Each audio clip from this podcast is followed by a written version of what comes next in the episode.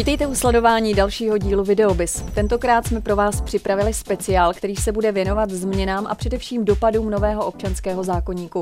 V následujících pěti dílech se podíváme na klíčové oblasti změn. V prvním díle si povíme více o změnách, které se dotýkají právnických osob.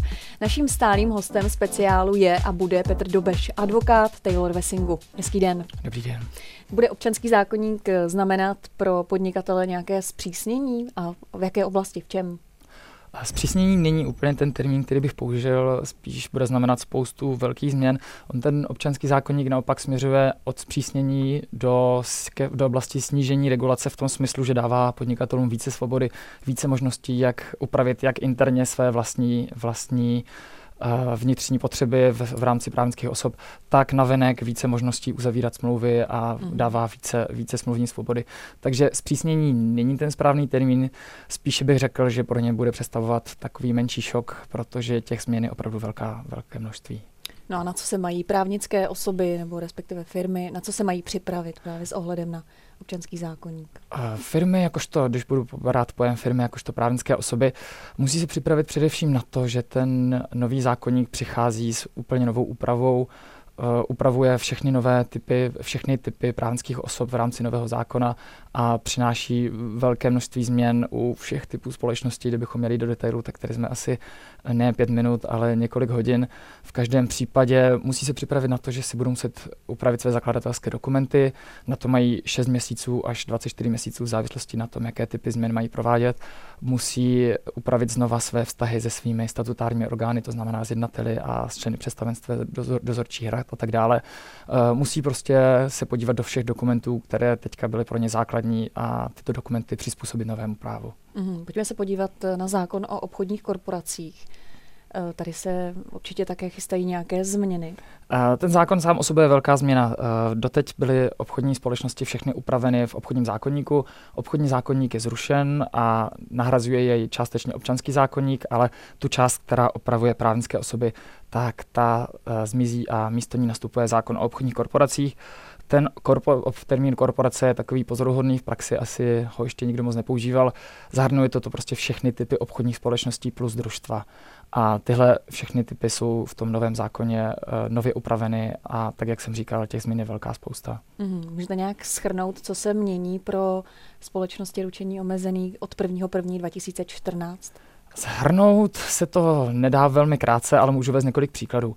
Například doteď společnost s ručením omezeným musela mít základní kapitál 200 tisíc korun, každý společník mohl mít jenom jeden, jeden podíl a ten podíl nemohl být představován, form, nemohl být uh, vytvořen formou uh, ceného papíru.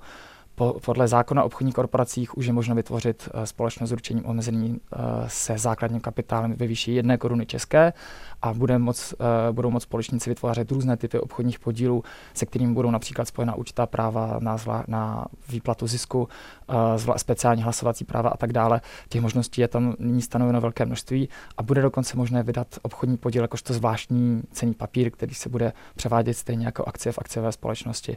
Takže jenom tohle je ukázka toho, že v tady v téhle oblasti se toho změní hodně. Uh-huh. A co se týče fungování občanských združení, tam se taky určitě chystají nějaké změny, tak jaké?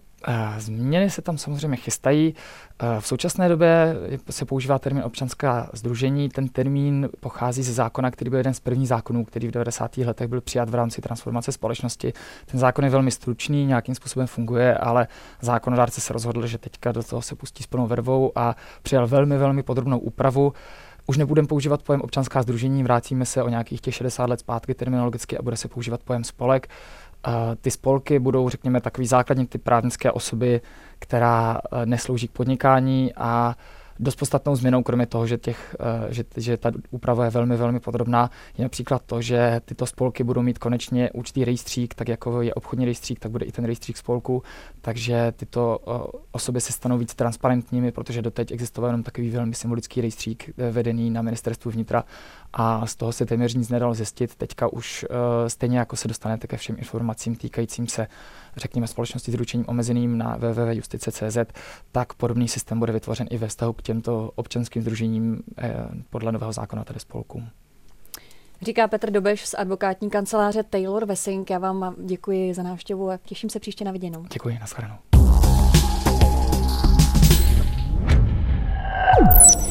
Podnikáte ve Združení fyzických osob? Nový občanský zákonník pojem Združení nezná. Písemnou formu smlouvy o podnikání ve Združení osob bez právní subjektivity nevyžaduje dosavadní občanský zákonník a nebude ji vyžadovat v rámci podnikání ve společnosti ani nový občanský zákonník.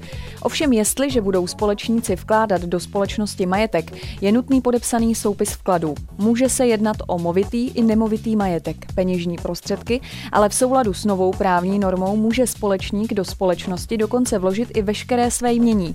Pokud se společník zaváže přispět společnému účelu jen činností, má právo na podíl na zisku a právo užívat věci vložené do společnosti, ale nestává se tím spoluvlastníkem.